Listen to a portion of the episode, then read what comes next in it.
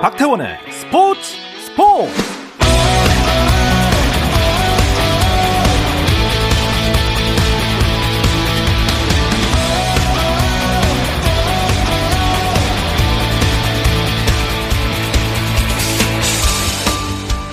스포츠가 있는 저녁 어떠신가요? 아나운서 박태원입니다.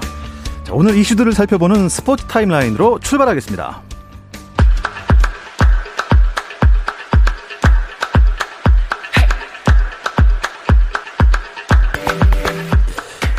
도쿄올림픽 4강 신화를 이끈 배구 여제 김연경 선수가 국가대표에서 공식 은퇴하기로 했습니다.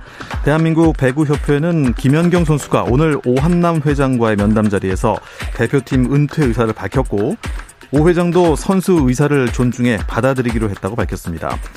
협회는 김연경에게 공식 은퇴 행사를 제안했지만 선수의 뜻을 받아들여 선수로서 모든 활동이 끝나는 시점에 은퇴식을 열기로 했습니다. 네, 프로야구 경기 상황 짚어드리겠습니다. 어제 경기 결과 KT와 LG가 공동 1위가 됐습니다. 그래서 LG 대 SSG의 경기가 눈길을 모았는데요. 이 경기가 아쉽게도 비 때문에 취소됐습니다. 광주에서 열릴 예정이었던 한화와 기아의 경기도 우천 취소가 됐고요.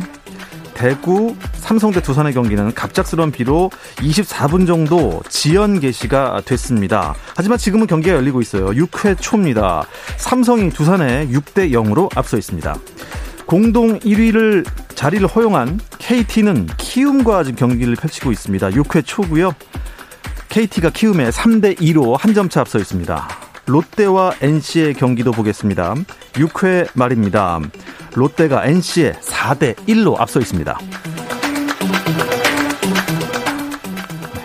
2020 도쿄올림픽에서 한국 체조의 위상을 높인 신재환과 여서정, 류성현이 올림픽의 여운을 뒤로하고 다시 훈련을 시작합니다. 이들이 나란히 출격할 무대는 10월 18일부터 24일까지 일본에서 열리는 제50회 국제 체조연맹 세계 기계체조 선수권 대회입니다. 미국 프로야구 샌디에이고 파드리스의 김하성이 마이애미 말린스전에 8일 만에 선발 출전했습니다. 하지만 안타는 기록하지 못하고 볼넷 2개만 기록했네요. 또 팀은 7대 0으로 패하면서 4연승 마감했습니다. 한편 템파베이 레이스의 최지만은 보스턴 레드삭스전에 선발 출전해 안타 하나를 쳤는데요. 팀은 8대 20으로 크게 졌습니다.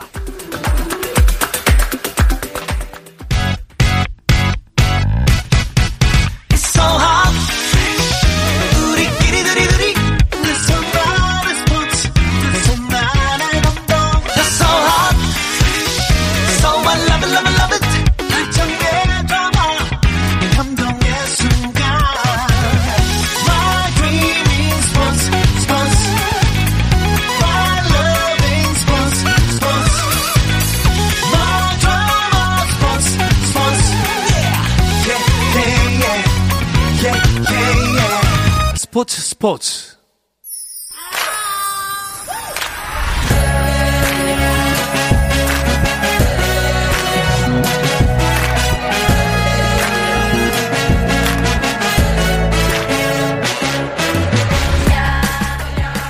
목요일에는 해외 축구 이야기와 함께하고 있죠. 라디오의 발롱도르를 꿈꾸는 이건 김정용의 랄롱도르 시작하겠습니다. 아, 포폴리스트 김정용 기자와 먼저 인사 나눕니다. 안녕하세요. 안녕하세요. 김정용입니다. 예, 아, 올림픽 기간 오랫동안 못 뵈서. 아, 네, 오랜만입니다. 보고 싶었습니다. 아, 예, 저도. 진짜입니다. 예. 거짓말 탐지기 가져와 볼까요? 진짜 보고 싶어. 네. 자, 그리고 영국에 있는 이건 기자도 참 오랜만에 연결하네요. 이건 기자 안녕하세요. 이건 기자? 아, 별로 오랜만이고 싶지 않은가? 아, 예. 이 또 영국에 계시다 보니까 연결이 좀 원활하지가 않네요. 자, 전화를 다시 한번 걸어보겠습니다. 아, 이건 기자가 지금 또 야외에 나가서 예, 전화 연결을 하고 계시다고 하는데 또 얼마나 재밌는 이야기를 준비하셨길래 이렇게 뜸을 들이시는지 모르겠습니다. 일단 김종영 기자는 올림픽 기간 어떻게 보내셨나요? 어 저는 이제 축구만 전문으로 취재하는 축구 전문이다 보니까 네. 축구가 여자 축구도 못 나갔고 남자 축구가 좀 아쉽게 짧게 끝났잖아요. 그렇습니다. 축구 외의 종목은 저도 뭐 한 명의 스포츠 팬으로서 재밌게 봤고요. 이번 올림픽은 흔히 뭐 축구와 야구 팬들이 자기 종목에서의 어떤 불만족을 여자 배구로 대신 풀었다.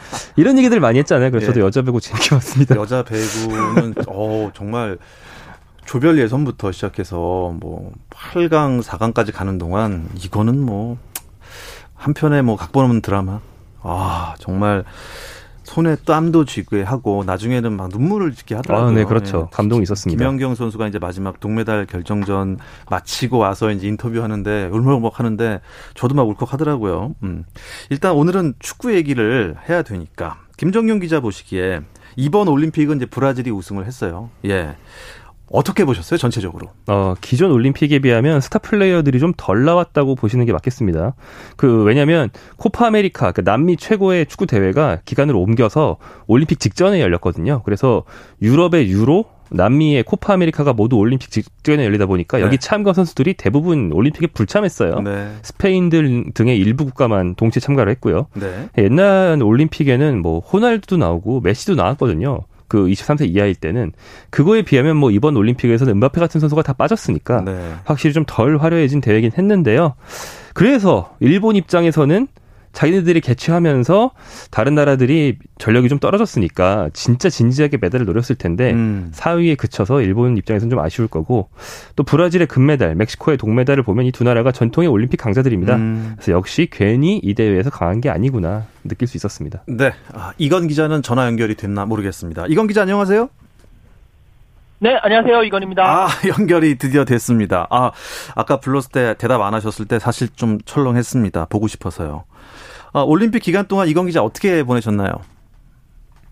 어, 저도 한국에, 한국에서 하던 경기들을 열심히 보면서, 한국 선수들의 경기들을 열심히 보면서 응원을 했고요. 어, 특히나 그 높이뛰기, 남자 높이뛰기의 우상혁 선수, 제가 이제 한국에 있을 때 육상 담당을 했었거든요. 그때부터 눈여겨왔던 선수인데, 그 선수의 그 멋진 분전을 보면서, 뭐 다른, 다, 다른 선수들도 상당히 응원을 했습니다만, 특히 그 선수에게 많은 응원을 보내면서 정말 감동적인 뭐 그런 모습들을 보면서 정말 뿌듯한 그런 올림픽 기간을 보냈습니다. 예. 뭐 지구촌이니까요. 인터넷 연결돼 있으면 이제 뭐 경기 보기도 어, 어렵지 않을 테니까 응원 많이 하셨으리라 생각합니다. 이건 기자 어떻습니까? 근데 영국에서 이 브라질이 올림픽 금메달을 딴 사실을 영국 사람들도 많이 알고 있나요? 어, 올림픽 결승전에 이제 축구 결승전에 브라질과 스페인이 붙었고 결국에는 아, 브라질이 승리를 해서 우승을 했다라는 사실은 알고는 있는데 사실 영국 자체에서는 올림픽에 대한 관심이 그러니까 종합대회이기 때문에 어, 크지도 않고 그리고 이제 여기도 역시 한국과 비슷하게 모든 나라들이 그렇겠지만 자신들의 그 금메달이라든지 은메달, 메달 종목들에 대한 관심이 더욱더 큽니다. 이제 뭐 특히 이제 김정영 기자가 이야기했다시피 이번 올림픽에는 그렇게 스타 선수들이 없었기 때문에 어 크게 어 뭐 예전에 비해서 메시라든지 이렇게 나왔던 게 예전에 비해서는 관심도 크지 않았고 그나마 에버튼에서 뛰고 있는 히찰리송이 이 브라질에서 뛰었다라는 거 그 사실 때문에 축구 팬들은 조금 음. 관심을 가졌습니다만 전체적으로는 뭐 자기 나라 선수도 안 나오고 이래서 이렇기 때문에 그냥 어 우승했나 보네 그 정도의 관심이었습니다. 아, 그렇군요. 어쨌든 뭐 저희 프로그램은 목요일에 만나는 랄롱도르니까 프리미어 리그 얘기부터 좀 시작을 해보죠. 어, 개막이 언제죠, 김정윤 기자? 어, 개막이 이제 코앞으로 성큼 다가왔습니다. 이번 주 토요일 새벽 4시. 오. 네, 그럼 바로 앞이죠. 브렌트포드와 아스날의 경기를 시작으로 어, 개막을 하게 되고요. 이 개막을 예고하는 차원에서 또 지난 주말에는 잉글랜드 슈퍼컵에 해당하는 커뮤니티 실드가 이미 열렸어요. 이 경기에서는 레스터 시티가 맨체스터 시티를 잡아내면서 음. 절대 강자는 없다. 이번 예. 시즌 더 재밌는 시즌이 될 것이다라고 예고를 했습니다. 이야, 재밌을 것 같습니다. 이건 기자, 지금 영국에서는 새 시즌을 앞두고 있는데 분위기 어떻습니까?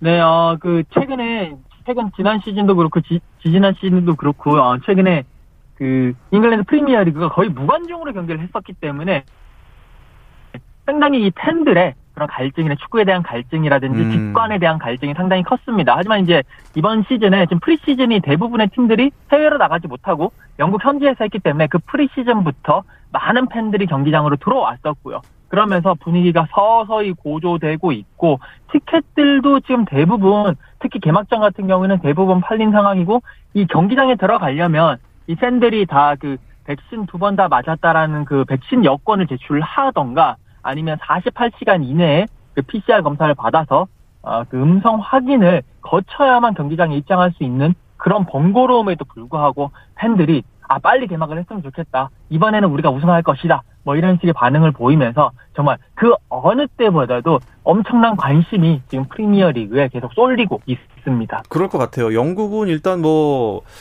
이 팬데믹과 뭐 같이 가자 뭐 이런 분위기잖아요. 그래서 관중들이 지난 시즌과 지지난 시즌은 무관중이었는데 이제 들어갈 수 있으니까 어떠한 불편을 감수하고도 보겠다 이거죠. 네, 그렇죠. 네. 사실 뭐 거기는 뭐 말씀하신 대로 백신을 맞았으면 이제 팬데믹과 함께 간다는 기조니까 백신 두 번 맞았다는 증명서 들고 다니면서 음. 제출하는 것 정도는 뭐 어려운 일이 아니니까요. 예, 이미 거의 축구장은 정상화에 가까워졌다. 물론 그게 어. 어떤 소풍을 몰고 올지는 우리가 지켜봐야겠습니다만 예. 일단 기조는 그렇다고 보시면 되겠습니다. 어쨌든 백신 접종률이 높은 나라니 좀 부럽긴 하고요. 소, 손흥민 선수는 프리시즌에서 좀 잘한 것 같아요. 네, 프리시즌의 친선 경기 중에서 4경기를 소화했는데 전 경기 공격 포인트를 기록하면서 4경기에서 총 3골 4도움으로 아주 뭐 펄펄 날았습니다. 뭐 흔히 요즘 쓰는 줄임말로 케없손왕이다. 그 케인이 없는 골에서는 손흥민이 왕이다. 뭐 이런 상태라고 할 수 있겠고요. 특히 상대가 약팀들이 아니고 두 경기는 런던 연고의 강팀인 첼시, 아스널과 가진 미니 친선 대회였는데 첼시전에서 도움, 아스널전에서 골을 기록하면서 어, 굉장히 강팀 상대로도 경쟁력 있는 모습 유지하고 있습니다. 예. 프리시즌은 어떻게 취재를 하셨는지 모르겠네. 이건 기자, 프리시즌 취재는 가능한 상황이었습니까? 네, 어, 프리시즌 취재를 하면서 뭐 어떠한 제한 사항이라든지 이런 것은 없었고요. 저 역시 토트넘이 가진 그 총 다섯 경기의 프리시즌을 모두 갔다 왔습니다. 물론 이제 경기장 들어갈 때 백신 두 번 다 접종했다라는 그 증명서를 보여줬기 때문에 어, 가능했던 일이고 어, 토트넘은 이제 3승 2무 그러니까 어, 레이튼, 콜체스터, MK 돈스, 첼시, 아스널을 상대로 다섯 경기를 치르면서 3승 2무를 달렸고요. 어, 그러면서 신임 누노 산투 감독의 그 지도력이 그렇게 떨어지지 않는구나. 음. 그래도 나쁘지 않구나. 네. 라는 어, 그런 평가를 현지 팬들 사이에서 받고 있습니다. 이제 이번 주부터 다시 프리미어리그도 시즌이 개막을 하는데 역시 이제 이번 주 그 맨시티와의 토트넘과의 경기에서부터 또 현장에서 취재를 할 수 있게 됐습니다. 근데 이건 기자, 케인 선수는 어떻게 토트넘에 남게 되는 건가요? 아, 이게 진짜 계속 그러니까 유로 2020 하기 전부터 많은 이제 그 전문가들이 아마도 케인의 이적 여부는 8월 31일, 그러니까 이적 시장이 닫히는 그 순간까지 계속 간다, 안 간다, 간다, 안 간다, 여러 가지 이야기들이 많을 것이다. 라고 예상을 했고요.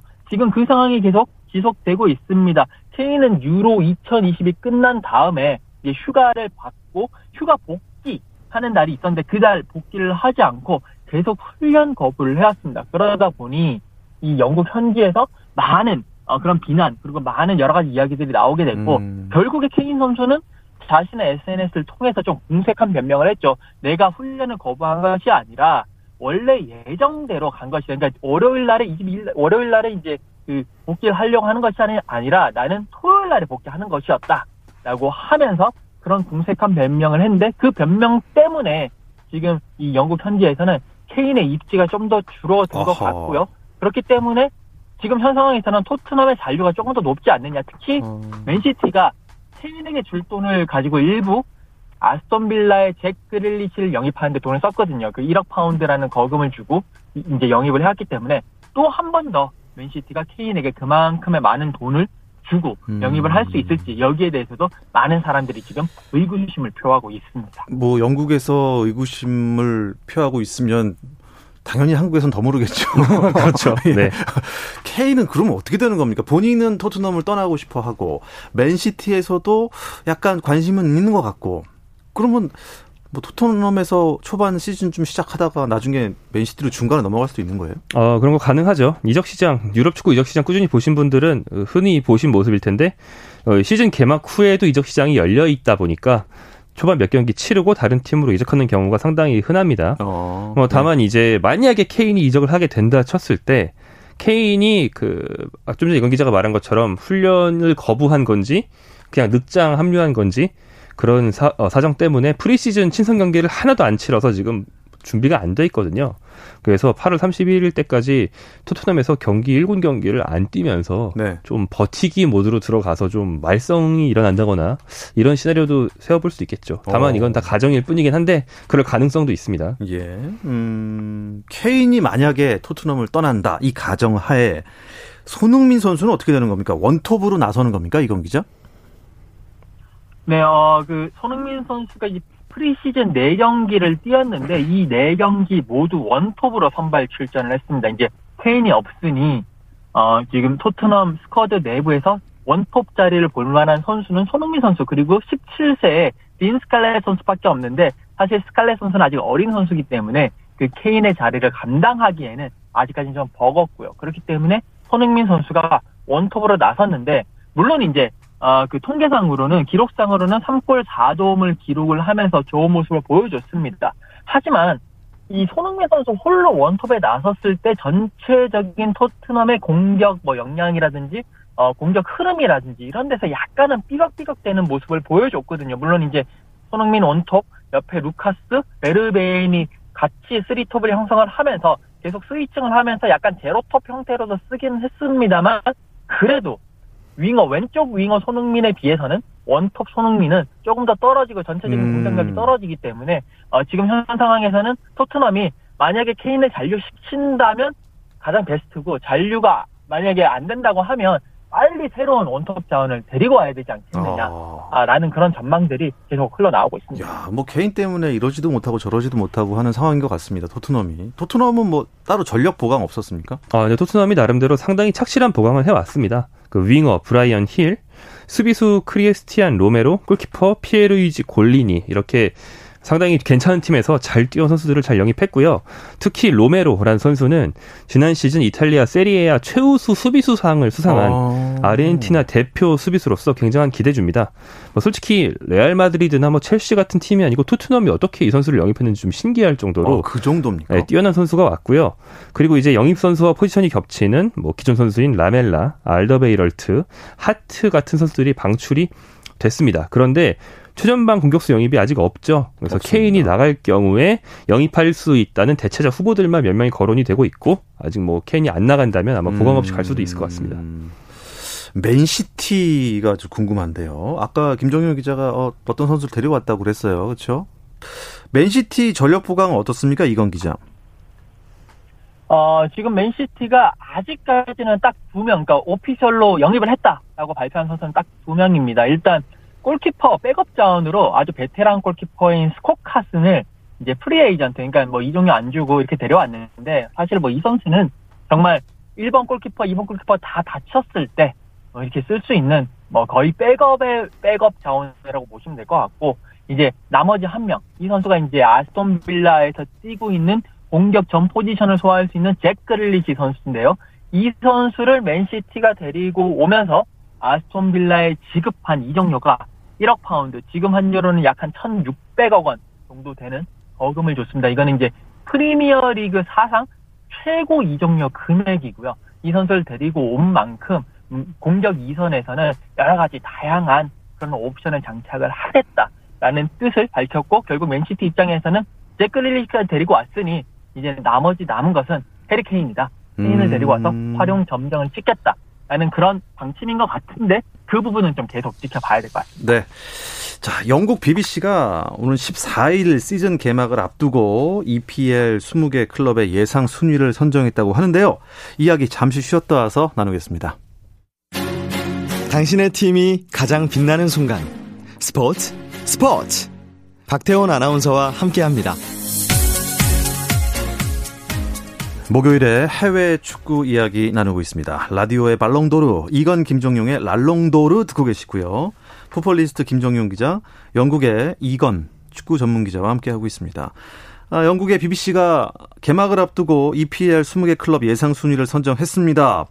토트넘을 6위 정도로 예상을 했네요. 이건 기자? 네, 어, BBC가 이제 매년 매 시즌 앞두고 뭐 BBC, 특히 BBC의 그런 예상이 공신력이 좀 더 있기 때문에 많은 사람들의 관심을 받고 있는데 또 우리나라 팬분들은 결국 손흥민 선수가 뛰고 있는 토트넘에 집중을 할 수밖에 없습니다. 이 토트넘에 과연 예상 순위가 어떻게 되겠느냐? BBC는 한국 팬들의 바람을 저버리고 토트넘은 6위 아. 챔피언스 리그는 못 나갈 것 예. 같고 어, 잘하면 유로파 리그 정도 나갈 수 있는 아, 그런 가능성에 설 것이다라고 예상을 했습니다. 무엇보다도 이제 해리 케인의 역시 지금 현 상황에서는 토트넘에 대해서 이야기를 하자면 해리 케인의 잔류 여부인데요. 해리 케인이 잔류를 하게 되면 6위보다 한두 단계 정도 더 올라갈 수는 있을 것이다. 다만 해리 케인이 잔류하지 못한다면 6위 아니면 그 이하까지도 떨어질 가능성이 크기 때문에 토트넘 팬들 이번 시즌에도 그냥 한 시즌 내내 차라리 마음을 편하게 보살과 음. 같은 마음을 가져라 네, 평가를 했습니다. 보살이요. 불심. 그래, 그래서 비비신가요? 예. 2위, 1위는 그럼 어- 어딜 꼽았나요? 어, 근데 이제 1위부터 5위까지를 얘기를 해보면, 아, 토트넘이 6위가 일 수밖에 없겠구나, 이런 생각이 드실 것 같은데요. 예. 1위는 역시 뭐, 지난 시즌 이미 세계 최강에 근접했던 맨시티. 맨시티. 예, 고요. 이 팀은 뭐 그릴리시까지 영입을 했죠. 그리고 그 뒤에 리버풀이 있습니다. 리버풀은 수비수 판다이크가 부상해서 돌아왔죠. 그리고 지난 시즌 챔피언스리그 우승팀 첼시가 3위. 그 밑에 맨유, 그리고 레스터 시티, 그 다음이 토트넘 이 순서고요. 음. 어, 제가 빼먹은 팀이 있는데 아스널. 아스널은 토트넘보다도 아래인 7위권으로 어, 그렇습니까? 평가가 되어 있습니다. 오. 네. 어, 그러, 이거는 그냥 BBC의 평가고. 네네. 두 분이 생각하기에 순위는 어떨 것 같아요? 어, 저는 뭐, 일단 토트넘을 생각을 해보자면, 뭐, 비슷합니다. 4위에 들기 위해서는 정말 처절한 투쟁을 해야 될 것 같다. 라는 생각이 들고요. 근데 이제 저는 리버풀이 2위보다 좀 더 아래에 있을 수밖에 없는 것 같은 게 판다이크 선수가 복귀를 하긴 했지만 선수 영입이 거의 안 되고 있어요. 그래서 맨체스터 유나이티드나 첼시가 조금 더 올라가지 않을까 생각을 합니다. 음. 이건 기자는 어떻게 생각하세요? 어, 저는 개인적으로 토트넘이 물론 이제 뭐 BBC라든지 다른 매체는 4위권 밖으로 예상을 했지만 약간의 개인적인 바람까지 더해서 4위에 턱걸이 하지 않을까. 뭐 로메루라든지 뭐 여러 꼴린이라든지 이런 선수들도 많이 데리고 왔고 수비와 허리에서 어느 정도의 전력 보강이 예전에 비해서 있었기 때문에 그것을 바탕으로 여기에 어, 누수 선투 감독이 선수들을 응집시키고 이런 거는 괜찮게 하거든요. 그래서 어, 크게 부상만 없다면 토트넘이 4위까지도 한번 노려볼 수 있지 않을까 어, 라는 어, 바람 섞인 그런 예상을 해보겠습니다. 바람 섞인 예상을 하셨고. 그럼 이건 기자, 우승은 어떤 팀을 할것 같아요? 어, 우승은 아 이거는 정말 냉정하게 말씀드릴 수밖에 없는데 좀 보수적으로 말씀드려서 맨시티가 우승을 아, 하지 않을까 지금 역시. 댓글리스도 데리고 왔고 물론 원톱 자원이 조금 아쉽긴 하지만 그래도 맨시티가 한 발 앞서 있는 가운데 첼시가 루카쿠 영입에 근접했기 때문에 첼시가 이 맨시티의 그 우승 그 가도를 조금 견제를 해줄 음. 만한 팀으로 급부상할 것이다라고 예상을 하겠습니다. 김 기자는요? 아, 네, 맨시티 얘기가 다시 나온 김에 좀 더 말씀을 드리면 케인이든 누구든 맨체스터 시티가 정말 대한 공격수를 무조건 한 명은 영입할 겁니다. 지금 어, 원래 좋은 선수가 있는데 추구하는 게 아니고 공격수 자리가 완전 비어 있거든요. 네. 맨시티가 그 자리를 비운 채 시즌을 시작할 리가 없기 때문에 맨시티 현재 전력이 아니고 무조건 케인 정도의 공격수를 보강한다라고 음. 가정을 하고 보는 게 맞을 것 같고 예. 그래서 맨시티입니다. 네. 어차피 우승은 맨시티가 될 것 같군요. 이번 시즌에도요. 아, 리그 개막만큼이나 또 유럽 축구 팬들, 아니 뭐 전 세계 축구 팬들이 이 선수의 이적에 굉장히 충격을 받았습니다. 이건 기자, 메시가 파리 생제르맹으로 간다. 야, 이거 대단한 뉴스 아닙니까? 네, 어, 이거 정말 그 누구도 예상하지 못했던 그런 뉴스였는데. 그렇죠. 예. 이 리오넬 메시의 파리 생제르맹 이적 소식에 다른 소식들이 그냥 다 묻혀버렸습니다. 이제 주초에, 어, 그, 리오넬 메시와 바르셀로나가 결별을 한다라는 갑자기 그 breaking 뉴스 속보가 뜨면서 많은 축구 기자들, 많은 축구 팬들이 거의 단체로 정말 이게 뭐냐, 어떻게 된 일이냐 라는 어, 패닉 상태에 빠졌고요. 팬데믹보다 더한 패닉 상태에 빠졌고, 예. 뭐 여러 가지 알고 보니 바르셀로나의 재정 상태 뭐 이런 쪽으로 때문에 결국 결별을 선언을 했고 리오넬 메시 선수는 아, 바르셀로나에서 마지막 고별 기자회견을 했습니다. 그리고 바로 발빠르게 움직인 그 파리 생제르맹과 바로 계약을 맺었고요. 2 플러스 2년 플러스 1년 옵션 계약을 맺으면서 연봉 470억 원에 음. 네, 를 맺었고 어, 메시 선수는 파리 홍구장에서 기자회견 파리 옷을 입고 30번을 단 파리 옷을 입고 기자회견을 하면서 내가 이곳에 온 이유는 다시 한 번 더 2015년 이후에 한 번도 우승을 못했던 다시 한 번 챔피언스리그 우승을 하기 위해서 이곳에 왔다라고 이야기를 하면서 정말 세상에는 영원한 것도 없구나라는 것을 음. 다시 한 번 더 확인하게 된 그런 사건이었습니다. 영원한 게 진짜 없습니다. 이 유소년 축구단부터 시작하면 메시가 몇 년 동안 바르셀로나 있었죠? 21년입니다. 네. 그 유명하죠. 그 메시와 앉은 자리에서 계약서를 급히 써야 되는데 이 선수를 꼭 잡고 싶으니까 네. 서식이 없어서 옆에 있는 종이가 그 페이퍼 냅킨이라 페이퍼 냅킨에 급히 이제 서명만 받아가지고 계약서 삼아서 메시를 포섭했던 바르셀로나의 일화가 굉장히 유명한데 그래서 그 냅킨을 지금까지 뭐 박물관에 보관하고 있다던가 뭐 그렇다고 하는데 이제 뭐 끝났습니다. 야, 생제르맹, 파리 생제르맹, PSG죠. 어, 그러면 메시는 이 좀 아직도 어색합니다. 파리 생제르맹의 메시는 이제 리그가 이제 시작을 했으니까 바로 투입되는 겁니까 경기? 어, 네, 메시, 어, 파리 생제르맹은 지난 주에 이미 리그 시작을 했고요. 예. 그때 이제 메시의 아르헨티나 대표팀 동료지만 사실 다른 아르헨티나 동료들이랑 사이가 별로 좋지 않은 걸로 알려져 있는 이카르디 선수의 골로 승리를 했는데 어 일단 이론적으로는 투입은 될 수 있습니다. 메시 선수가 바르셀로나에 남아서 뛸 걸로 예상하고 경기 준비도 해왔고 네. 부상도 없는 걸로 알려졌기 때문에 이론적으로는 뛸 수 있는데 음. 뭐 감독이 그렇게까지 급히 투입할지는 좀 지켜봐야겠죠. 감독은 뭐 우리가 잘 알고 있는 토트넘에 있었던 그렇습니다. 포체티노 감독인데 예. 포체티노 감독이 토트넘뿐 아니라 그 어디서도 리그 우승을 한 적이 없거든요. 아 그래요? 메시가 왔는데 이번에도 설마 우승 못하지는 않겠죠. 설마요. 네. 그러니까 설마요. 이건 기자 어떻게 메시가 영입이 됐으니 파리 생제르맹 이번에 뭐 안 봐도 우승 아닙니까?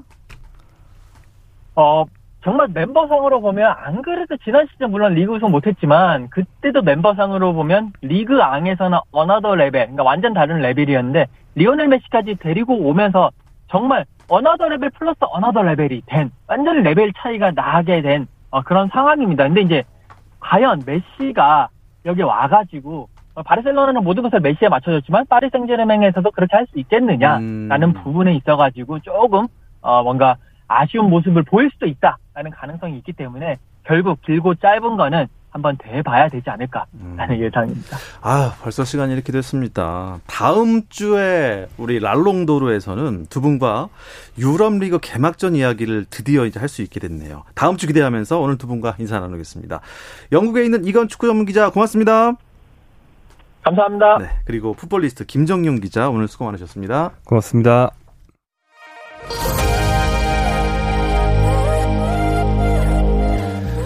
내일도 저녁 8시 30분에 어김없이 돌아옵니다. 박태원의 스포츠 스포츠